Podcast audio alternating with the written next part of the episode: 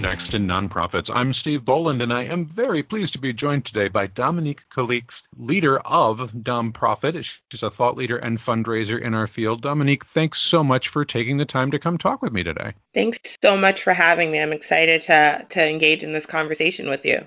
Um, I asked you here on a, a, connection that you helped me make about some very specific work you do, and I want to get into that in just a moment. But before we dive into that topic you've been talking and thinking about for a while, can you just introduce your work uh, and how you came to this space in the nonprofit world? Yeah, so I would say that I have six years of professional fundraising experience where I've been in a traditional fundraising role and in the nonprofit sector. But like many of my um, Black and Brown counterparts in the space, I have a long history of being involved with nonprofits and in the fundraising space in more untraditional ways that don't technically get counted as traditional experience, even though I, it's really informed how I think about fundraising and how I go about working in this sector. So I, I'm a long time committed nonprofit professional in my mind, even though many would say that I'm not. Um, I spend most of my time really just trying to support nonprofits and building revenue streams and implementing systems and making sure that their practices are inclusive in when it comes to their fundraising. And then outside of my actual work commitments, I continue my commitment to the nonprofit sector by being engaged in a number of different boards, including the Young Nonprofit Professionals, the Massachusetts chapter of AFP and the Massachusetts chapter of Democrats for Education Reform, just to name a few. So I'm very busy in the nonprofit sector. Uh, right, and what is more traditionally defined as you know the the kind of professional charity sector, as opposed to as you mentioned, community work coming from lots of other spaces where people learn how to relate to bigger groups of people, learn how to talk to them about what's important to change in their communities and how to do that but bringing the resources to the table for that does tend to get thought of in this you know kind of traditional here's what fundraising looks like. We do grant writing we do these things. Um, and you've been talking to people and, and exploring this idea of fundraising while black uh, thinking about that in in this newer context of not everybody in the space has always looked like you, and this is a different thing for how you know black and brown people and, and other people of color approach and and get into this. So, when did you start noticing that this is just a different experience for you and wanting to talk more broadly about that? Yeah, I mean, I've noticed it very early on, which is quite sad to say because, I mean, like I said, I've been in this sector for a really long time, in my personal opinion. And it was very early on, even before my professional years in the sector, that I realized that in this space, I was going to have a, a steeper hill to climb just because my counterparts, for the most part, didn't look like me and this whole system of the nonprofit sector and the the philanthropy institution as it is wasn't built with people that look like me in mind. So I've I've always kind of known that I was going to have to work a little bit harder to make space in this sector for myself so that there was a shift in how things were being perceived especially as someone who often represents the communities that are being served but also is charged with representing the organization doing the survey. Right.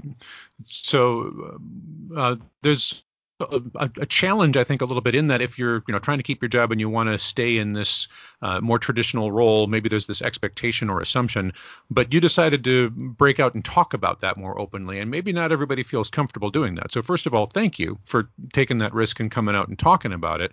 Um, but how have you decided to have those conversations? And you know, have have workplaces always been supportive? Has there been a little bit of pushback going, yeah, boy, if you do that publicly, you know, maybe we get uncomfortable. And uh, do you get any of that, or have people been with you?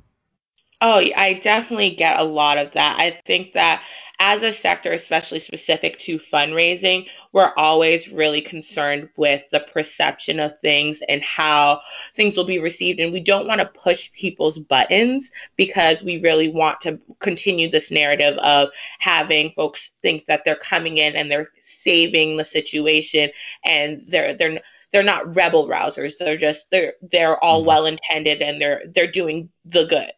And while yes, like you can be well intended, but there you could still have malice in your well intentioned actions because there is this underlying bias that folks aren't not trying to have conversations about. And that's kind of why I started to really speak out about the fact that like yes, you are well intended, but your well intentions are are underlined with a ton of bias that actually does our, our sector and our work.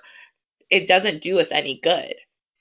Right. Actively promoting harm in many cases with these assumptions, uh, I, I think. So, as challenging that and, and asking both people you work directly with in the sector, but also donors to start thinking about this differently? Are are there places you like to begin that conversation to have folks that maybe haven't thought about um, just exactly how narrow their perspective may be to bring them in and go the fundraising world and nonprofits in general can and should be different different in some of the ways than they are, but you maybe haven't thought about it yet. So let's start that conversation.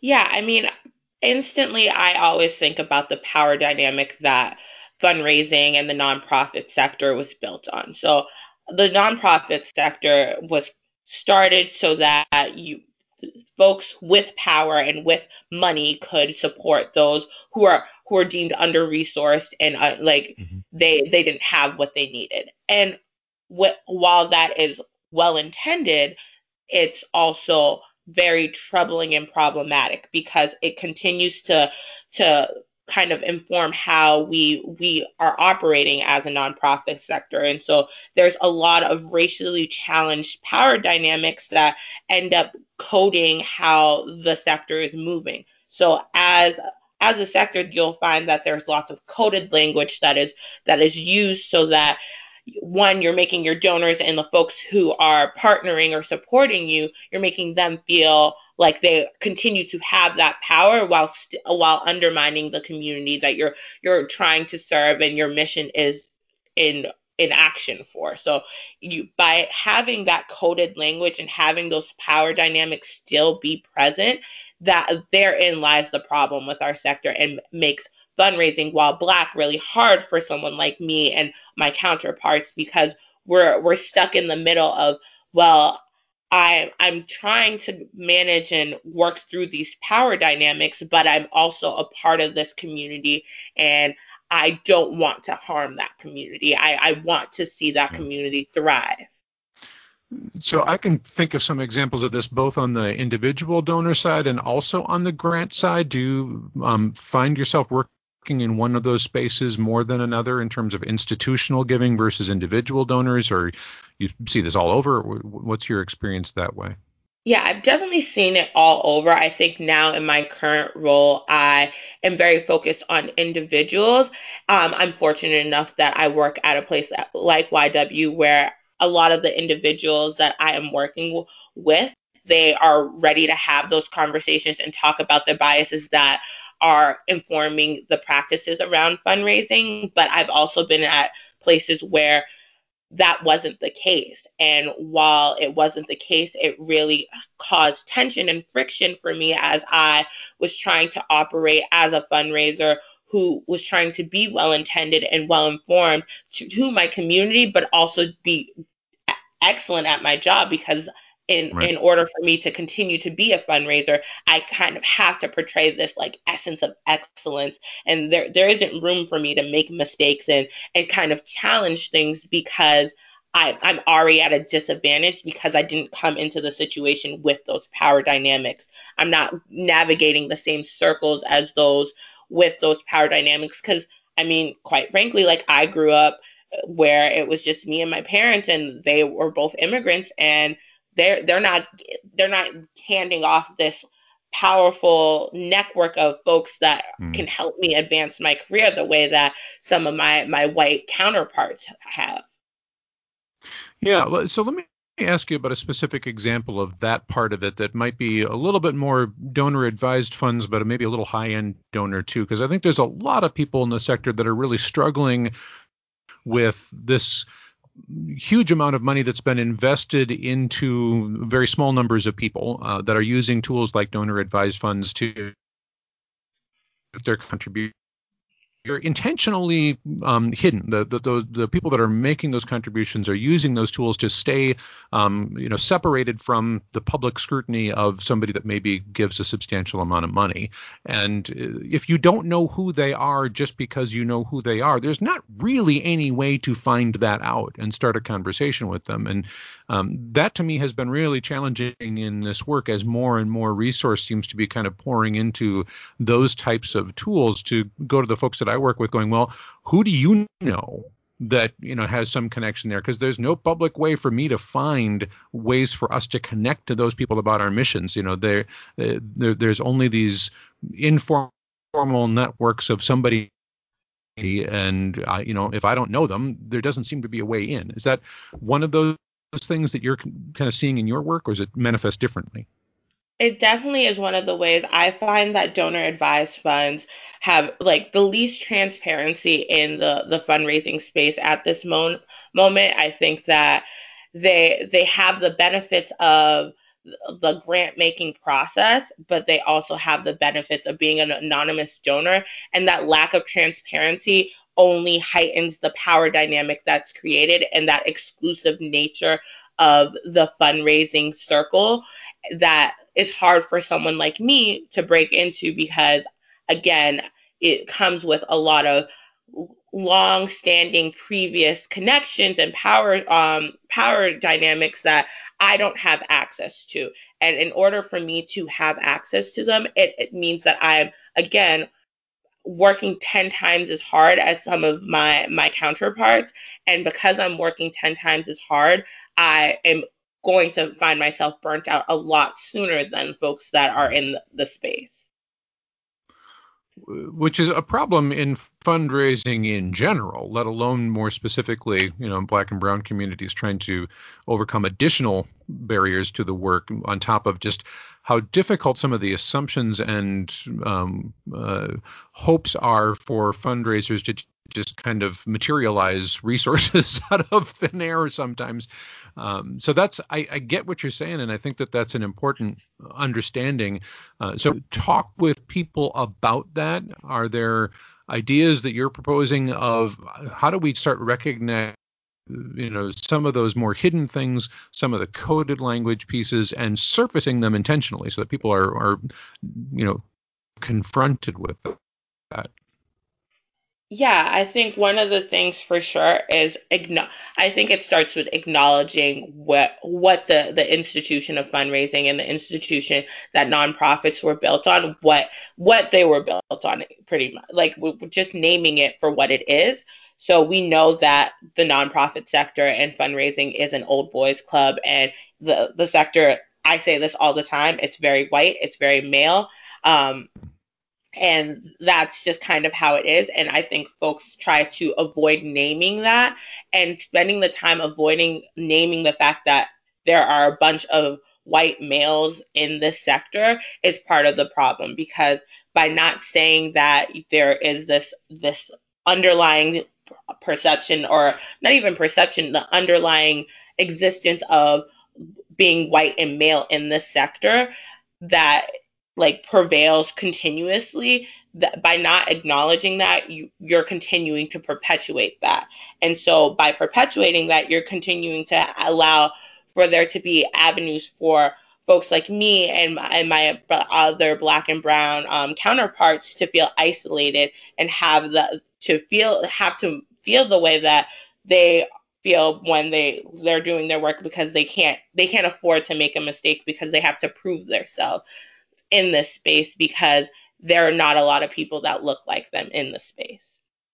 So that's one thing for sure, just naming it for what it is and not sugarcoating the fact that that this is what our sector is shaped uh, how our sector our sector is shaped right now and that there there is it's time for change and with that change yeah. i think there's a lot that goes into it i think that there's a lack of trust for for black and brown folks in this space and that's another part of the problem.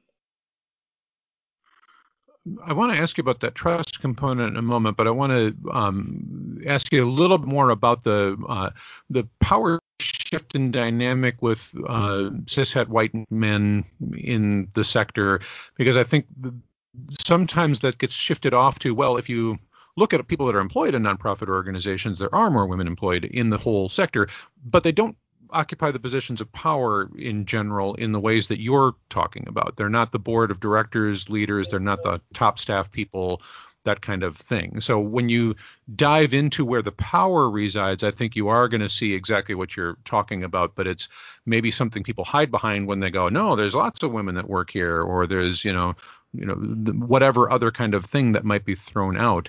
But but I do think that if you start getting into especially boards, um, but uh, but certain staff too, you see exactly what you're talking about. Do you ever see that kind of pushback like, no, no, there's there's more women in the nonprofit sector than there are in government and corporate jobs. You know, we're doing this better.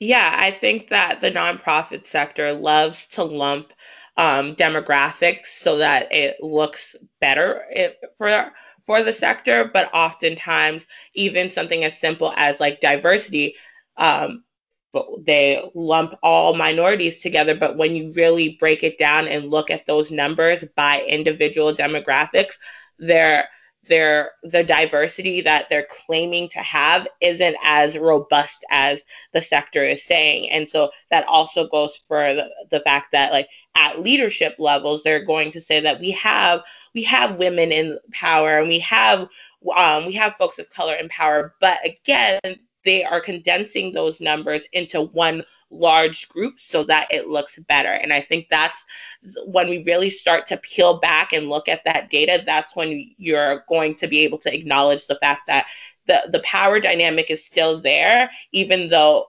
widely the the sector doesn't doesn't reflect that because it looks like there are a lot of women and the data shows that there there's diversity in the sector. But again you have to peel back that data and really take a look under the, that hood and understand what what the data is really showing. And particularly bad in the fundraising development areas i I think, because as you're pointing out, uh, the um, the folks that we are trying to raise money from are, you know, disproportionately uh, th- those same empowered individuals of the past.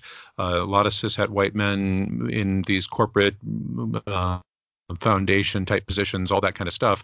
Um, and if that's who you're trying to play to, there may be either a conscious or unconscious bias to go, well, we want our fundraising staff to, you know, be able to blend into that space. So let's get people that are, you know, whatever. It may not even be thought of as directly as that, but I, I it seems like um, that is a de facto the sector's been operating for the last 20 years anyway. Yeah, I mean, I think that especially like you said, especially in the fundraising space, it's the reason why um, you don't see a lot of people of color in frontline fundraising roles. So I am now in a frontline fundraising role, and I have felt that I've been ready for a frontline fundraising role for a while. But as I was moving through my roles in the fundraising space, it took a very long time for me to to get any frontline fundraising experience because oftentimes it was, oh, so and so would have a better um, connection with with Bob because Bob and and so and so have similar upbringings and they they're going to be able to relate. Who's to say that I wouldn't be able to relate with that person just because I didn't come from that same um, upbringing. And I think that's often what's what organizations use to hold fundraisers of color back. And that uh, too is part of the problem. You you need to start trusting folks of color to to be able to have those conversations with people and really connect them to your mission in a way that you're not you're probably not going to get from Bob or Billy who are coming at the coming with to coming to the conversation with the same experience as the people that they're going to speak with. So I come yeah. in and I have a different perception of what the work does for the community and that while like while yes you want to build connection you also are focused on the impact that your organization is trying to achieve. And by having someone who can speak to the impact in a different way that will shine a, a, a, more positive light in some situations on the work that your organization is doing, why not give that person the opportunity to do that so that you are your organization conti- continue to make that impact yeah, I, I want to get back to that thought too, but I also just a moment ago um, said I wanted to ask you to uh, expand a little bit more on this um, trust issue you the same levels of trust uh, with the black and brown fundraisers as with others. Um, what what is that like? How does that manifest? Yeah, so I like I said with with trust, it's giving black and brown fundraisers the opportunity to go about their work and not have to feel undermined by the fact that they don't have similar lived experiences as the folks that they are having those conversations with. And I think that's often the case. And the reason, again, like I said earlier, the reason why Black and Brown fundraisers are often looked over when it's time to look for front frontline fundraisers.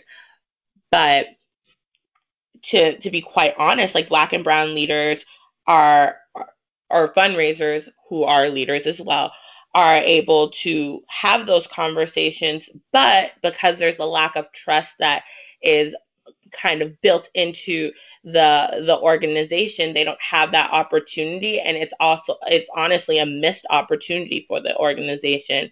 I think that um, organizations need to kind of shift the narrative and how they're talking about the, the communities that they serve as opposed to focusing on that that deficit based language that that often is um, the the way that folks are talking about the communities that they are served often black and brown fundraisers mm. are coming in and they can speak to the more asset based um, perspective of that community because they they understand what that community has to offer in a different way than than other folks. But because um, that's not the traditional way of fundraising and and talking about our work in the space, there the black and brown fundraisers aren't trusted to have those conversations and and there's the there's not the there's no there's no trust in how thinking that those dollars are going to come in from having those asset based conversations that black and brown fundraisers often try and have. Yeah, no, I see that disconnect too when I'm looking at the world where there's, uh, um, and maybe here's a good moment to shift a little bit to the grant um, question a little bit because I think grant makers that I see are, are often um, calling for uh, more engagement in leadership positions from communities of color, more women in these roles. Um, they agree to those things. However, the the the implication in practice doesn't usually transition that same way, where where they kind of talk about that uh, as something they want, but it doesn't seem to be that that's where the money always goes uh, in terms of that more asset-based selection thing. That if you use that language, um, and and they say they're calling for it, but it doesn't, for whatever uh, obvious reasons um, end up happening that just makes it harder to do that work if they're saying they want to hear those things but then the folks that have more vested interest in maintaining that power status quo, where you know you're you're kind of playing to that. Uh, you know, you're coming in and doing all this great good for these poor unfortunate people, aren't you, grant maker? Such a wonderful thing. Thank you so much for your you know uh, money that we're now going to be able to spend to do this. Um, so I, I've been seeing and noticing that too, but it's so difficult, or at least I haven't figured a good way yet to kind of hold that up. And how, and how do you seek some accountability there? Because I think a lot of people that work in fundraising feel like if we start talking about that too much, you know, our next grant application is just a lot less likely to be well received, or at least it feels that way. Yeah, I think that that is definitely the how it feels for sure.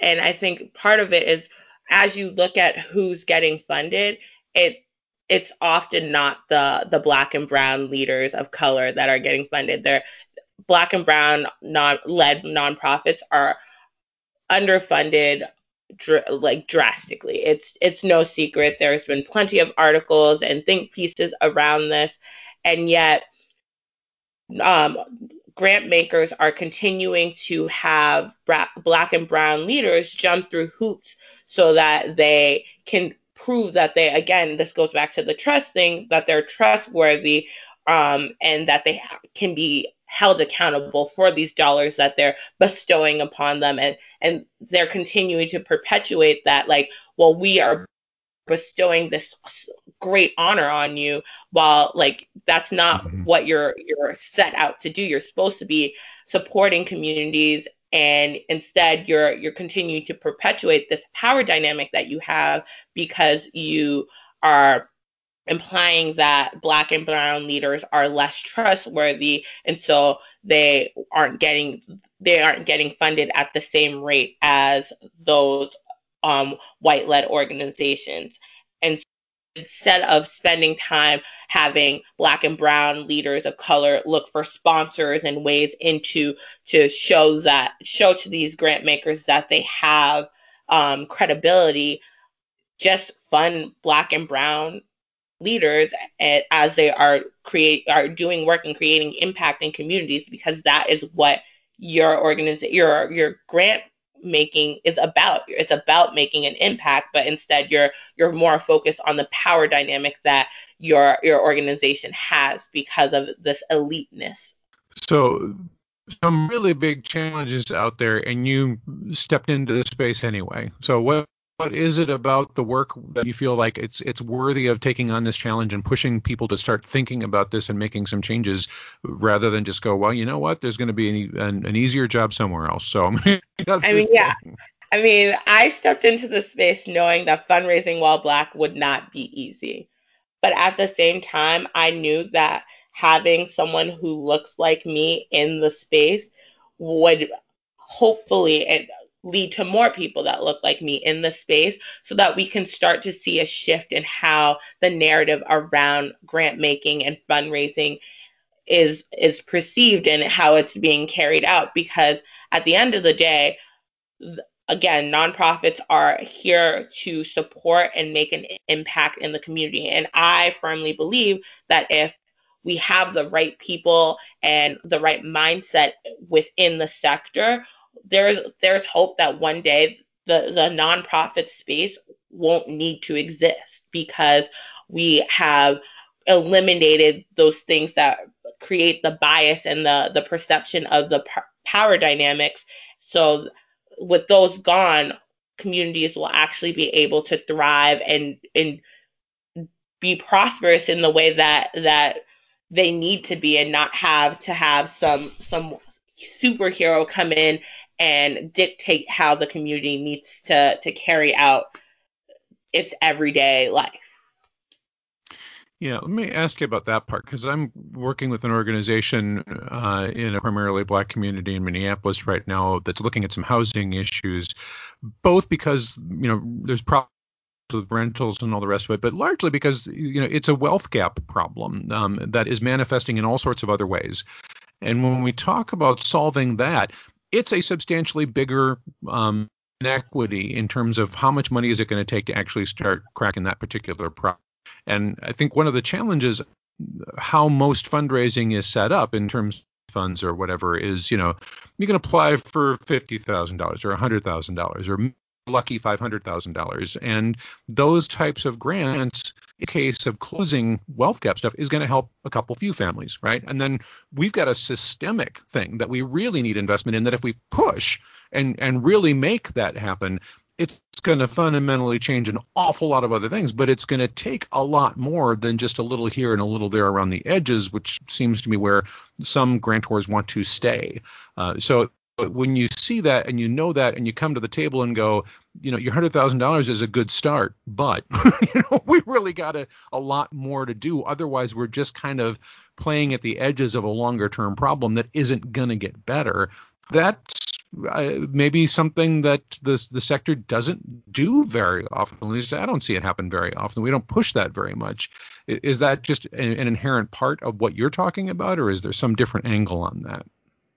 Yeah, I think that oftentimes the so I I also see that like grant makers they're their their their purse straps are a little tight and they're not willing to you know just loosen them up a little bit so that you know real impact can happen. And part of that is based in the fact that they want to continue to have this this sense of power and have this elite um, eliteness that comes along with being a grant maker, but by like giving all of the dollars away so quickly, they feel like they'll they'll lose their eliteness and they'll lose their power because at the end of the day, uh, I mean, money is power in our society right now, and if you you don't have the dollars, then you're you're not going to have the power, and grant makers aren't going to want to give a, give up their power because they want to stay relevant and they want to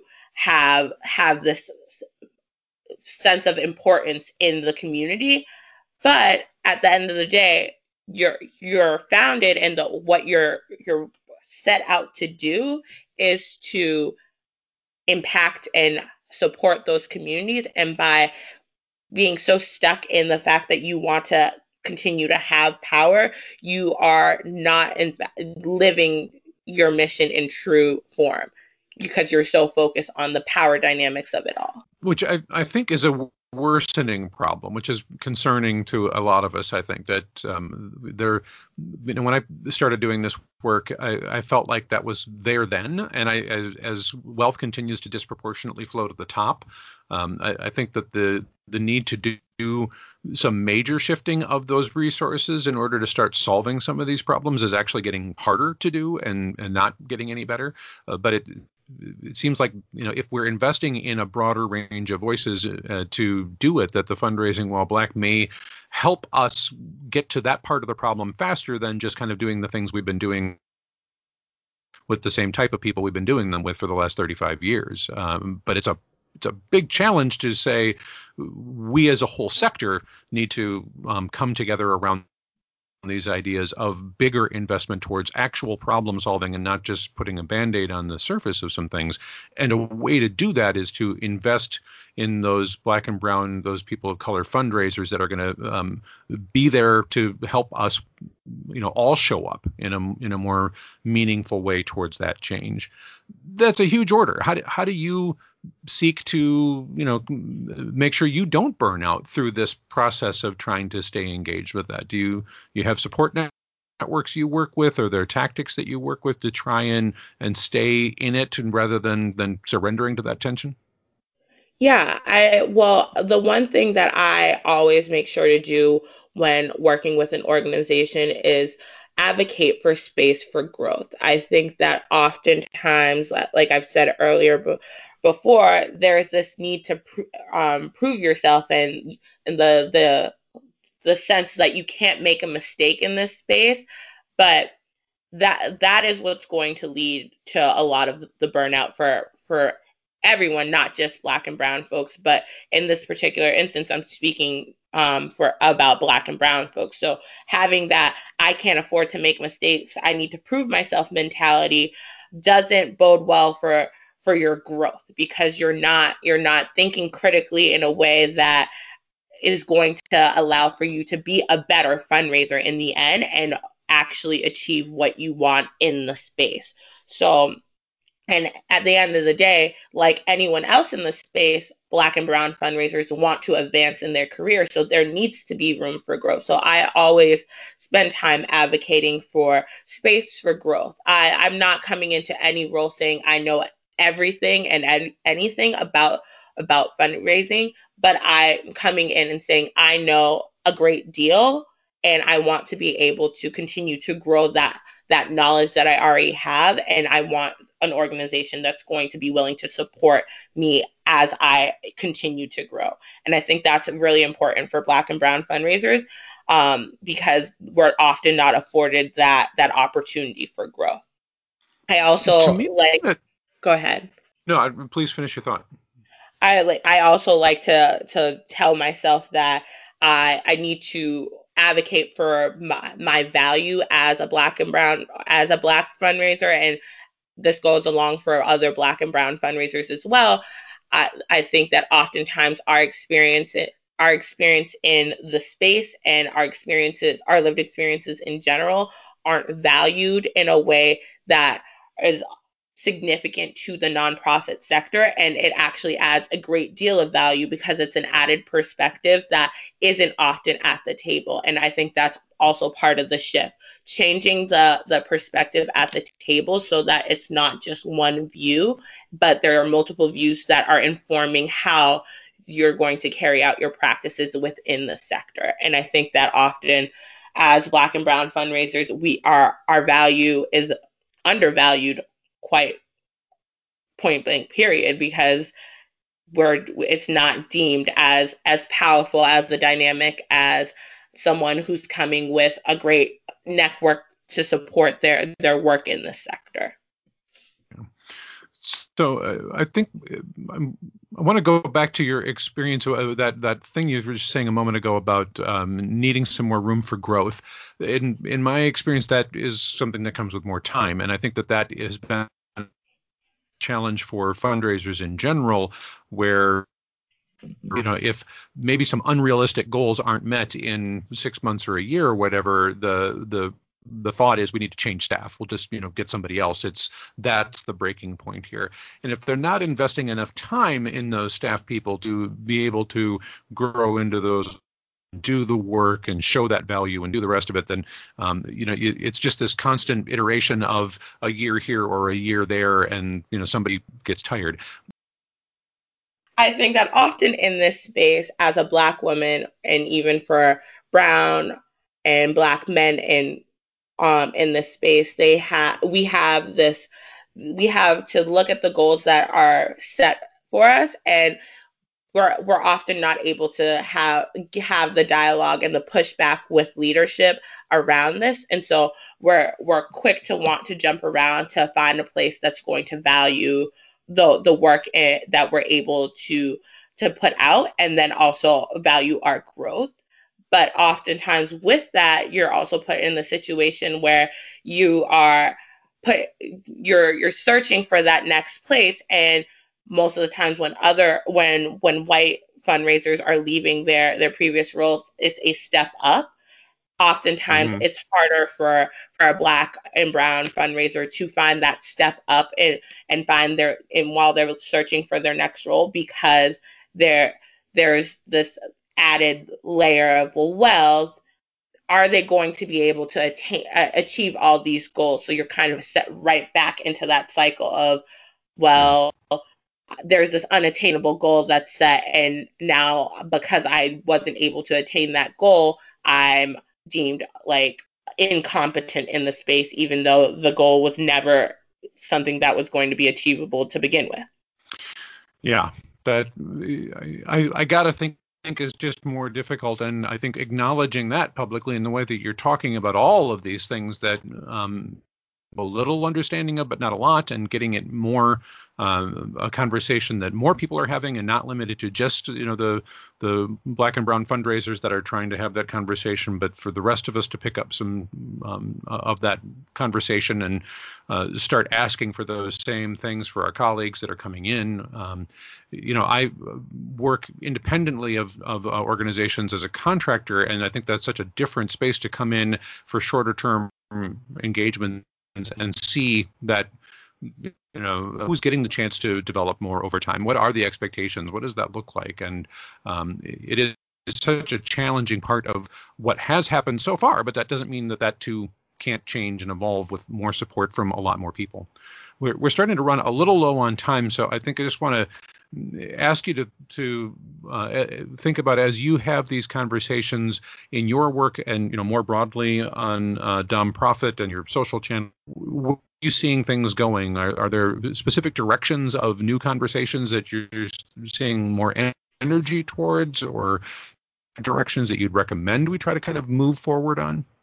Yeah, I mean, I am really um, looking forward to the space really acknowledging um, what where the the roots of this uh, this institution come from and how that is going to change the perception of language and and the trust that is built into the sector. I'm really interested in seeing that and the different um, communities that are coming out of it. I am really interested in seeing some of the work coming out of community centric fundraising and changing the um, how we're thinking about how we engage with our donors. I'm loving all the energy around um, fundraising and equity and just creating equity in the fundraising space. There are lots of groups that I've seen kind of become really popular and people are starting to support. Um, one group in particular that I am a part of that I think has um, great potential and is doing great things for the fundraising space in terms of equity, specifically for women of color, is the Rooted Collaborative. Um, and just really giving the opportunity for for folks of color to have a space to have these conversations and so that once they are out and having those conversations out of that affinity space there there's less of a a fear of well I'm alone in this because again there's this real sense of isolation currently when it comes to fundraising and equity um, and having spaces like the rooted collaborative and think um, initiatives like community centric coming um, and kind of trying to shift the narrative around how we're talking to our donors. Things like that are really going to help um, Black and Brown fundraisers feel less isolated because there's a community that they can can look to that is also trying to to shift that um, that narrative. Outstanding. Uh, Dominique, I'm so glad that we got to have this conversation and to share that with the listeners, and hopefully they'll share this with more people, and we'll get this conversation happening in more spaces still and, and gather some more energy behind these changes. So I'm really grateful that you took the time to do this. Uh, Dominique Calixte is uh, at Dom Profit on social channels, is a fundraiser and thought leader for the nonprofit sector. Dominique, thanks so much for your time today. Thanks so much for having me and having this conversation on your platform.